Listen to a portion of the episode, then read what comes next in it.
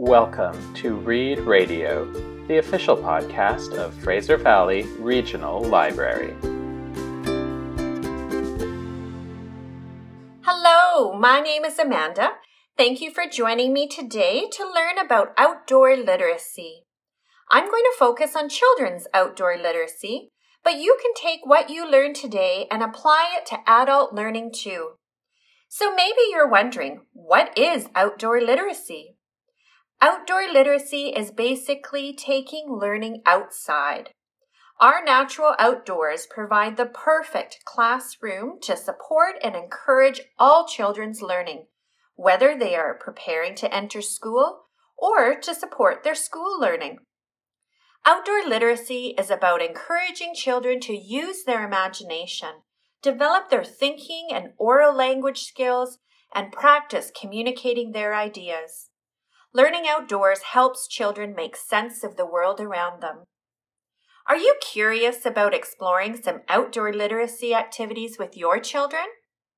While browsing the FVRL book collection for books on outdoor literacy activities, I came across several great books that I'd like to suggest.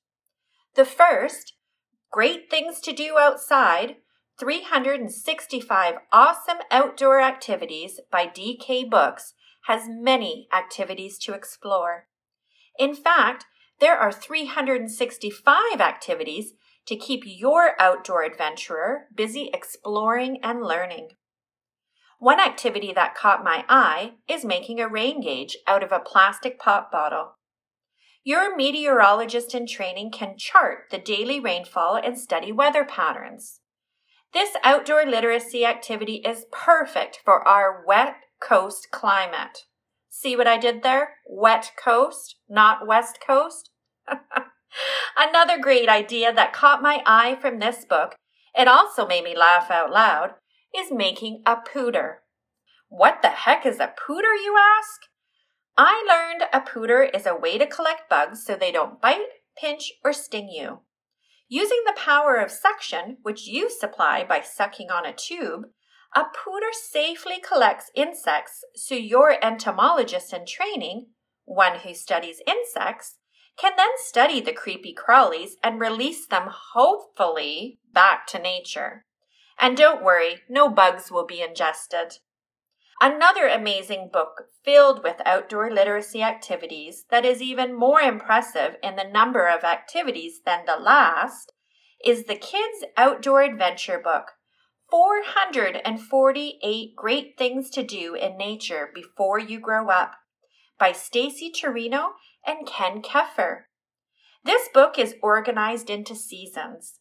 Browsing in the winter section, I was reminded about a classic activity making a homemade bird feeder using pine cones or twigs, some peanut butter, and birdseed. Now, I know this activity is classic, and to make it a little extra, why not borrow a bird watching backpack from our playground collection? Your birdologist in training can then study birds up close snacking on your homemade feeder. For more outdoor literacy books or for more information on our bird watching backpacks, visit our website or talk with one of our friendly library staff at your neighborhood FVRL.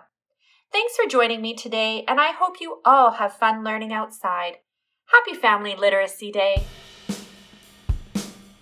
That's our show for today. Thank you for listening. We're happy to share our recommendations and hope you keep coming back for more. Find us on Facebook, Twitter, and Instagram. And join us next time for another episode of Read Radio.